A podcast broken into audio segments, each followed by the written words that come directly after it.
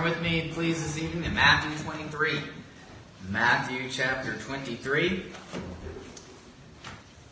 We wanted to put into our worship this week and next some of the Thanksgiving hymns in our hymn book as we lead up to the Thanksgiving season. So hear a few more uh, in that vein next Lord's Day morning as well. And then, of course, our Thanksgiving meal together next Lord's Day evening which I understand is a tradition of our church that we've done in years past, but we haven't done it in some time. So we're reviving one of our fellowship dinners. So that will be a good time. Well, Matthew 23, we come one more time to this chapter tonight. We'll finish Matthew 23, perhaps even wade into a few verses in Matthew 24 because they are both connected. But let me read to you from Matthew 23, beginning at verse 29. Hear now God's word. Woe to you, teachers of the law and Pharisees, you hypocrites! You build tombs for the prophets and decorate the graves of the righteous. And you say, if we had lived in the days of our ancestors, we would not have taken part with them in shedding the blood of the prophets. So you testify against yourselves that you are the descendants of those who murdered the prophets. Go ahead then and complete what your ancestors started. You snakes, you brood of vipers, how will you escape being condemned to hell? Therefore I am sending you prophets and sages and teachers. Some of them you will kill and crucify. Others you will flog in your synagogues and pursue from town to town. And so upon you will come all the righteous blood that has been shed on earth, from the blood of righteous Abel to the blood of Zechariah, son of Berechiah, whom you murdered between the temple and the altar. Truly I tell you, all this will come on this generation. Jerusalem, Jerusalem, you who kill the prophets and stone those sent to you, how often I have longed to gather your children together as a hen gathers her chicks under her wings, and you were not willing. Look, your house is left to you desolate. For I tell you, you will not see me again until you say, Blessed is he who comes in the name of the Lord. Amen. And let's pray for God's help this evening. Father in heaven, again, this is your word, and it's powerful. Spurgeon compared it to a lion. We don't have to defend its power. Just set it free and let it go to work. Father, I pray tonight you would do that. Your word is beautiful. It is lovely. It challenges. It, it rebukes. It corrects. It encourages. It encourages. It lifts up. It edifies. Lord, it, it's our portion day and night because here the voice of God speaks. The Spirit of God speaks and brings us to know you, the one true and living God. The Bible is the means to that end, that we might know you. So turn our eyes to Christ tonight to, to hear his word, to fellowship with him, to have communion with him and to go out to serve your people and to serve wherever you place us in this world. And we pray these things in Jesus' name. Amen. We come tonight to the end of this confrontation between Jesus and the religious leaders of Israel. A back and forth that's been brewing since he entered Jerusalem a week ago on the triumphal entry and now bubbling out in this long, extended verdict that he's issuing against the religious leaders. And we have seen it in terms of warnings. The opening of the chapter warns against their teaching. And then in a series of woes, seven woes, in which he issues his judgment on the nation for their religious failings. The first six go in pairs. So two woes, two woes, two woes, and then this final seventh woe. And we looked at the first six last week. The first two speak of keeping people out of the kingdom of heaven, how through their teaching they keep people from entering God's kingdom. The second woe dealt with their, or excuse me, the second pair of woes focused on their distorted perspective, how they've placed uh, concern with details before the basic principles of religion and ethics and lost sight of what God cares about overall. And then the third pair deals with this outward and inward piety, how they appear versus what they really are. And together you get a picture of how Jesus understands the concept of hypocrisy. Uh, on one level, maybe the, the, classic understanding of they say one thing, but their actions are different. We were moving towards there when we look at, you know, the outward and the inward purity, but, but a fuller picture than that. A concern with things that at the end of the day aren't ultimate, and a blindness to what really matters. So that the hypocrisy is one of deceit in that knowing God is offered, but the reality is much different. And as the leaders of a nation, as the leaders of Israel's religious and spiritual life, Jesus holds them accountable. Though we will also see he has things to say uh, for the general folks as well. So let's look tonight at this last woe, the seventh woe, because this brings the whole denunciation to its climax. Here, Jesus charges the religious leaders with being complicit with a whole history of rejection of God, including the murder of God's messengers. And of course, that will loom large in where Jesus himself is heading. So this woe begins here in verse 29. Woe to you, teachers of the law and Pharisees, you hypocrites! You build tombs for the prophets and decorate the graves of the righteous. And you say, if we had lived in the days of our ancestors, we would not have taken part with them in shedding the blood of the prophets. So here we have it one more time. There's a certain appearance. They make a pious protest hey, we would not have joined in with those who stoned or killed the prophets long ago. And in fact, we want to honor those prophets by decorating their graves and showing how much they reverence them. Now, Jesus never comes and gives the direct, on the other hand, this is the reality. But he gets at it in verse 31 when he says, So you testify against yourselves that you are the descendants of those who murdered the prophets. Well, how does Jesus arrive at this conclusion? Because this group of religious leaders are currently not listening to God's prophets. They did not listen to John, and now they are not listening to Jesus. And so that puts them in the same camp as those who rejected the earlier prophets. And what is the cardinal sin? How, can you tell that someone is rejecting a prophet? Because they are not doing the will of God. And that's what a prophet does. The prophet arises and says, We've gotten off track from doing God's will. And we need to get back on the right track. The prophet is able to read the word and see how the word should shape the people's conduct and their identity and their existence. And the prophet can see where competing interests have come in and caused them to go down a different path. Maybe one that, that looked barely different at the beginning, but the long term fruit results in what Jesus is dealing with here a group of people whose marks aren't those that God originally commanded. And so the prophets arise and say, hey, we made a wrong turn somewhere. It may be a long way back, but we got to go back and we got to get back on the right path. And that is often resisted by the nation of Israel. So often, when it's hardened into this way of life, there's great resistance to going back and repenting and doing the will of God. That's what John called them to do repent. You know, be baptized here in the Jordan River, that the nation needs reform. We've got to go back to the beginning. Remember when you crossed the Jordan to take the land of Canaan? We've, we've got to have a fresh start here and a new living out of our identity as the people of God. Jesus came along and took that message and ran with it, took it to the next level. The kingdom of God is here, and it's here in me. And here's the great reversal that's coming if you don't follow my way of knowing God and living out your identity as His people. The leaders are not listening to that. And so you know what that means? They're in the same camp as those who resisted Jeremiah, and those who wouldn't listen to Isaiah, and those who wouldn't listen to Elijah or Elisha. They may say, oh, we honor these prophets. But they're really the descendants of those who killed the prophets.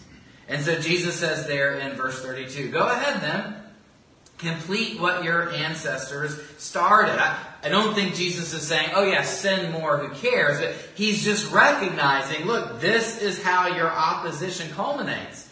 Uh, if you're rejecting my message now, well, the next step is to take my life. And Jesus can look ahead and see where that is going. The same idea then is in verse 33. You snakes, how will you escape being condemned to hell? Again, not so much, we know the answer to that, right? If you don't want to be condemned to hell, repent and believe in the Lord Jesus Christ. Is he saying there's no hope for them? No, I think he's looking at them and saying, you're just headed down a path. And that path only ends one way, in the condemnation of hell. The, the kind of people you are becoming and hardening yourselves into. I, I think of the words of Jesus, uh, the unpardonable sin, you know, a warning about a line that when crossed, there's just no coming back from that. Now we read in the book of Acts, many priests became obedient to the faith. We read in uh, John's gospel of Nicodemus coming and wanting to, you know, secure Jesus' body there or speaking up for him along with Joseph of Arimathea. So it's not to say that none of the leaders ever saw the light. But Jesus just sees them, they're like a snowball rolling downhill. And unless God's grace radically intervenes, uh, then that is not going to end well. In fact, when Jesus goes off the scene, as he will soon because of uh, their taking of his life, he recognizes that more messengers will come, but it will not go well for them either. Verse 34 Therefore, I am sending you prophets and sages and teachers. Some of them you will kill and crucify, others you will flog in your synagogues and pursue from town to town. Now, interesting that Jesus uses the language of prophets and sages and teachers. We, we read in the New Testament more, we do read of prophets, but we also read of apostles and, and other pastors and groups like that. Well, well, Jesus is using the Jewish terms that would have been immediately familiar to his audience. He, he's shaping it in an Old Testament kind of frame here. He's going to send his own disciples out. And they'll make new disciples, and those will go into the world. But Jesus warns this audience that you will be resistant to them just as you have been resistant to me. And so, verse 35, eventually, judgment will come. And so, upon you will come all the righteous blood that has been shed on earth, from the blood of righteous Abel to the blood of Zechariah, son of Berechiah, whom you murdered between the temple and the altar. Truly, I tell you, all this will come on this generation. If you don't listen to the prophets, then judgment comes. And again, in many ways, this is just standard Old Testament prophetic language. Don't take this the wrong way. There's a sense in which you could set a passage like this in the Old Testament. Matthew is a New Testament book on purpose. But there's a strong continuity there between what the prophets of old said and what Jesus is saying. They, they warned them, you know, in the time of the judges. You're not listening to God, discipline comes. They get in the kingdom. Don't reject me and asking for this king, or bad things will come. They get the kings, and it's don't fail to listen to me, or you're going to go into exile. You're going to lose your nation. This is just standard prophetic language that Jesus is using here in condemning this group of religious leaders.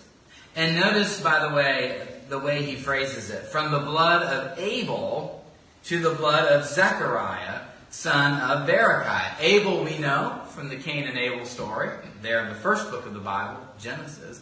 Zechariah is a character referred to in the book of Chronicles. Why would Jesus refer to somebody from Chronicles because in the Hebrew Bible, the order of the books begins with Genesis, as it does in our Bibles, but ends with Chronicles. That is the last book in the Hebrew canon. And so Jesus is simply saying from A to Z, from the beginning of the story to the end, those martyrs cry out to God to see and take vengeance, and eventually God will.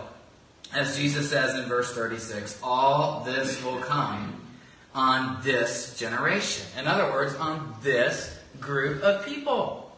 The group of people that hear my words. The, the judgment will come to a culmination on this group of leadership. And the nature of that judgment, that is what will be spelled out in the next chapter, in chapter 24. But notice then the culmination here, the end of his denunciation. So we, we've had warnings of teaching, and we've had woes about teaching. Now we have a warning about the coming judgment. So judgment has been announced, and now Jesus will begin to spell out what all that will entail. And in shifting the focus to the judgment that is to come, you also have a shift in focus from the religious leaders to those who have followed them. So notice verse 37 Jerusalem, Jerusalem, you who kill the prophets and stone those sent to you. How often I have longed to gather your children together as a hen gathers her chicks under her wings, and you were not willing. And the you there in verse 27 there, it is plural. You know, Jesus has spoken to the religious leaders, but now he wants to broaden that out. Oh, Jerusalem, this whole city, you all are involved in this work. Again, doesn't mean there weren't loyal followers of Jesus. He'll, he'll address them in the next chapter. When you see these things happen, flee to the mountains. But for the leaders and for those who were complicit with them, who were happy to go along with that regime and follow in that spiritual blindness, then Jesus says, danger, warning, judgment is coming. And, and I didn't want it to go this way. I, I long to gather you. I offered you the good news. There was this merciful, compassionate embrace, you know, the way a hen gathers her chicks under, under her wings, tender, tender, gentle imagery, but they will not listen. So Jesus warns them that they therefore uh, are guilty of the same kinds of things and will therefore suffer the same judgment. Notice he says there in verse 37, you kill the prophets and stone those sent to you. That's the charge he just laid on the religious leaders. Now he lays it on Jerusalem as a whole. He says, How often would I gathered you together? Again, like the prophets who just continually offered salvation, said, Don't trust in humans, don't trust in those alliances, don't trust in those forces, trust in God's, the, the prophetic message over and over. He won't disappoint you, you won't be ashamed. But if you fight him, then trouble comes.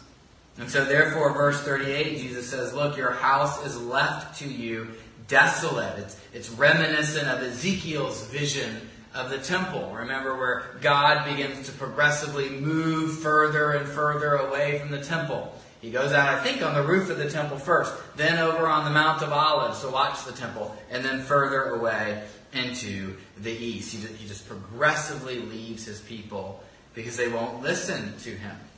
And Jesus basically says, Your house is in an abandoned condition. Imagine a house that's been condemned because it's, it's fallen apart so bad. All the people are out. The only thing that remains is to knock it down. And that's what Jesus is saying is the case here. Now, the people don't see it that way. They think it's great. Well, we'll, see that from the disciples in, in just a moment. But Jesus is saying the true reality is this is spiritually desolate. So the only thing that's left to do is destroy it for judgment to come. And so, verse 39, he says, So you won't see me again until you say, Blessed is he who comes in the name of the Lord. That was the language that the Galilean pilgrims used on the day of the triumphal entry. And again, some have sometimes wondered, okay, so Jerusalem welcomed him and then they didn't? No. Jesus has gathered this entourage, so to speak. He's, he's gathered a group of pilgrims that are coming to Jerusalem with him. And when they enter on that day, it's the pilgrim saying, Here he comes, here comes the Messiah, and you all should welcome him. That's language of welcome. It's the inhabitants of the city that then say, Who is this? We don't want this man. Crucify him, they'll cry out a week later. And so Jesus is saying, You won't see me again until you welcome me. If you want me restored to you, then you must welcome me. And so Jesus will go out of the temple and he will not enter it again during his earthly ministry. And so, despite the fact that now we find ourselves at a chapter division, don't let that throw you because verses 1 and 2 of chapter 24 actually bring the current discussion to its climax. So Jesus entered the temple dramatically there on the day of the triumphal entry. Now he will exit the temple dramatically. As I said, the last time that he leaves. He'll never go back to the temple, for again, its future is destruction. The, the earthly focus of the presence of God is going to change. And so we find these words in verses 1 and 2. Jesus left the temple and was walking away when his disciples came up to him to call his attention to its buildings. Don't you see all these things? He asked. Truly, I tell you, not one stone here will be left on another. Every one will throw, be thrown down. So there's Jesus going out of the temple, as I said, in dramatic fashion and warning of its coming destruction. Now, I do want to pause here just for a moment to observe that even in this, there is the gospel. When Ezekiel saw the Spirit of God, God's presence, leaving the temple and going east, on one hand, that was judgment. God's moving out of his own house. But guess where the pilgrims, or no, not, it's not the right word, the exiles, guess where the exiles were being taken when Jerusalem was destroyed? To the east, to Babylon. And that's where Ezekiel would actually see the presence of God in that magnificent vision that opens the book, and God continues to visit him throughout that book. God's left judgment, and yet God's going to go where the exiles are going. Well, Jesus says, I'm leaving the temple, and this building is going to be destroyed, judgment. But what other temple is going to be destroyed? The temple of Jesus' body. That's what he's been announcing from the very beginning. You don't like what I have to say, and you stone those who are sent to you, and you're going to kill me. But if you tear me down, God will raise me up in three days. Why? So that forgiveness can be offered to his enemies. So that he can build a new temple of God, of Jews and Gentiles, being the spiritual house that offers sacrifices to God. So even in the midst of judgment, see the good news of the gospel. Now, as I've said, Jesus refers to the temple as basically a condemned house. That's a pretty offensive statement to make in the middle of Jerusalem. But not only is it offensive, some might even consider it astonishing.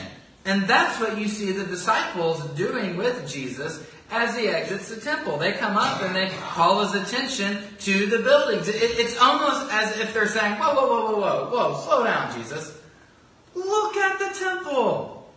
You think this is going to be destroyed? I mean, it's shocking just from an architectural perspective. It was a magnificent temple. It took Herod decades to finish it. Sadly, the work just finished right before it was actually destroyed. I think it was still ongoing at this point. So just try to imagine their shock just from an architectural standpoint. But not only that, this structure is central to Israel's worship. This structural, uh, structure is central to Israel's identity. Got a great size, got a great history, got a great meaning. And so they almost are like, Jesus, really? How could that actually come to be? And yet Jesus says there in verse 2, Do you see all these things? Truly I tell you, not one stone here will be left on another. Every one will be thrown down. It may be impressive, but it's going to be destroyed. Again, exactly what the prophets before have said. Jesus echoes that tradition. And that message will be used against him at his trial. This one said that he would tear down the temple and rebuild it in three days. Again, uh, this kind of message is sacrilegious. It's, it's unpatriotic. And yet Jesus says this is what is going to come. So it just reminds us again as a church and as Christians the importance of doing the will of God, of looking closely at the scriptures, discerning the things that God wants us to do, and being zealous to do them, along with the hope for those who repent that God forgives on the basis of Christ's work and helps us to do His will. Now, what I want to do tonight, in the few minutes we have left, is let's just set up chapter 24. Again, 23 and 24 are strongly connected. I don't want to lose sight of that. Uh, by ending at this point. And we still have a few minutes. So I want us to notice how the speech of chapter 23 and the question from the disciples, or rather the astonishment from the disciples at the beginning of 24, transitions into the rest of the chapter. We do have a change of scene. In verse 3, we read, As Jesus was sitting on the Mount of Olives. So Jesus has at this point left the temple, crossed the Kidron Valley, I believe, and set up on the Mount of Olives. But despite the change of scenery, the topic will remain the same. In fact, the setting, the new scene, is rather appropriate to continue this topic because the Mount of Olives is where the Lord's glory in Ezekiel's vision also stopped. As God was moving out of his house and moving out of his country, he stopped on the Mount of Olives. And then he continued to the east. So there's something about Jesus positioning himself here that is significant. He's continuing this story of judgment, and this is where he will give a detailed prediction of the coming judgment. Which again, that's the test of a true prophet. If the prophet says this is what's going to happen, then what they say must come true. So Jesus is going to put himself out there. This is what's going to happen. And down the road when it happens, that will vindicate me as a prophet.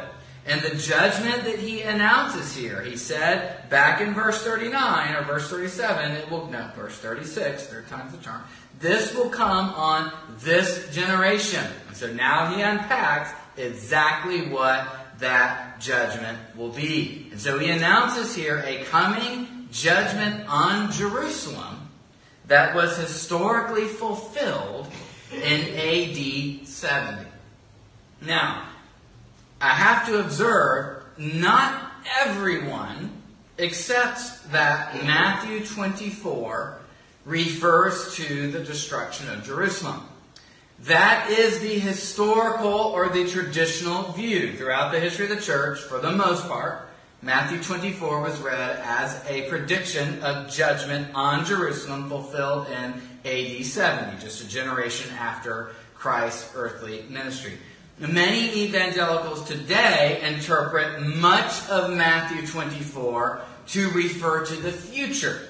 They would read the majority of this chapter as describing the events that lead up to the return of Christ, and often interpreted right before his return, very soon to his return. I'm going to show as we go through the passage, at least I'm going to try to show, that that view does not work. And that the best reading of this passage interprets it as a reference, again, to the destruction of Jerusalem, which took place in AD 70. That fits the flow of the chapters, that fits what it means for Jesus to be a prophet, and that is what I think is the best way to read the chapters. And so the best, or, or, or the first order of business, and, and the last thing we'll do tonight, is simply structure the passage. Let me just give you some indication of why it's been read that way historically. As we saw in verse 2, this part of the conversation, what Jesus is going to speak to, centers around his affirmation of the coming destruction of the temple. Not one stone will be left on another. That's verse 2. He's just said, See all these great buildings? You're shocked that judgment is coming. I assure you, not one stone will remain. The disciples seem to understand from the get go, based on Matthew 23, that destruction was coming on the temple. They don't see how that could possibly be. And so Jesus assures them it's going to happen. And so, in response to that, the disciples ask Jesus a double question in verse 3. As Jesus was sitting on the Mount of Olives, the disciples came to him privately. Tell us, they said, when will this happen? Question one. And what is the sign of your coming and of the end of the age? The disciples are concerned about two events. The destruction of the temple that Jesus has announced. When will this happen? And the return of Christ. What's the sign of your coming? what's the sign of the end of the age. And if you wonder now, now where did they get Jesus is coming from? What, what provoked that? Remember, he had just said, You won't see me again until you say, Blessed is he who comes in the name of the Lord. So it sees that they're hearing his, his, his prophetic denunciation and saying, okay, so when does the temple get destroyed? And, and then what's that sign that you're returning, that you're being welcome? Well, Jesus does speak to both events. When people see some element of the future in this chapter, I don't think that's wrong. But I don't think he speaks to his coming until much later in the chapter. So Jesus has been asked, when will the temple be destroyed? And what is the sign of your coming? Jesus will speak to both events. He will speak to the destruction of the temple, and he will speak to his return. But what I want you to notice tonight is how differently he describes the two events. How he speaks to these two events differs significantly. And I think that's our first big clue that in one part of the chapter we're dealing with one event, something that's near and soon, and in the other part of the chapter, a different event whose timing is unknown. So here's the outline I'll give you. In verses 4 through 35, Jesus speaks to the destruction of the temple. And I want you to notice how many temporal markers he uses, how many time words are in this section. I'm just going to scan through them. In verses 4 through 8, you have various events described.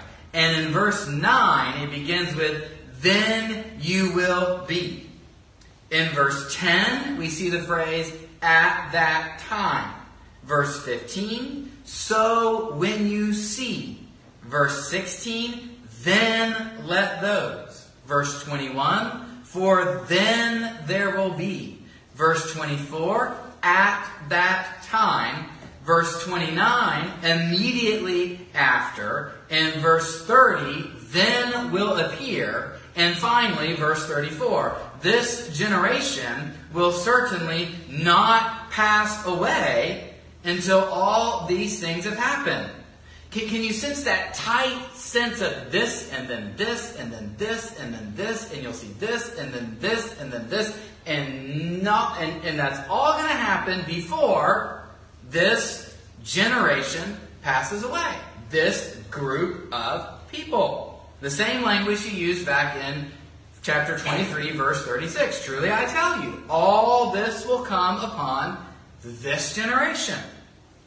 Now I want you to compare that with the general approach of verses 36 through 51. Verse 36 begins with a contrast. But about that day or hour, no one knows. The end of verse 39, that is how it will be at the coming of the Son of Man. We don't have language about the coming of the Son of Man in the first section, other than one verse where he says, When I come, everyone will see it. In verse 42, therefore keep watch for you do not know the day on which your Lord will come. Where in the first section, he's giving us a lot of signs to look for. And he says, hey, when you see this, flee. When this happens, do this. But later in the chapter, it's you don't know what to look for. In verse 44, you also must be ready, because the Son of Man will come at an hour when you do not expect him. Two questions and two different ways of speaking in the chapter that follow. One event, hey, it's coming on this generation, and here's what to look for. The other event, oh, you don't know when that's going to be, and all you can do is be ready. So I think Jesus speaks as a prophet that Jerusalem will be destroyed. And when it happens, will vindicate him as a prophet. And then I think he speaks as much more than a prophet, one who will eventually return as king in power and glory. So we'll stop there tonight. Uh, we're coming into the Christmas season soon where we, we have some different evening activities. So we'll get back to this chapter once or twice before uh, the year is out. But we'll return to uh, go through some of the details of chapter 24 next time we meet. For now, we take away Jesus' words Listen to me and do my will. That is the path you want. to walk on. So let's pray to that Father in heaven, thank you again for your people here at Roebuck. Thank you for another day spent considering your word. And there's been much given to us today to think about from Sunday school this morning to the preaching time in the morning and, and teaching and admonishing once again, exhorting tonight. So, Father, I do pray you help us to go out and be doers of the word. I just pray for each person here that we would have some sense of how to take what we've heard today and do your will this week and glorify you in loving and obeying and worshiping you and glorify you by loving others, doing good to those, and if you give us the opportunity, even taking the good news uh, to those outside. So, Father, bless to that end, and thank you for your people here. Go with them through the rest of the week and keep them all safe. And may they know your love and grace. And we pray these things in Jesus' name. Amen.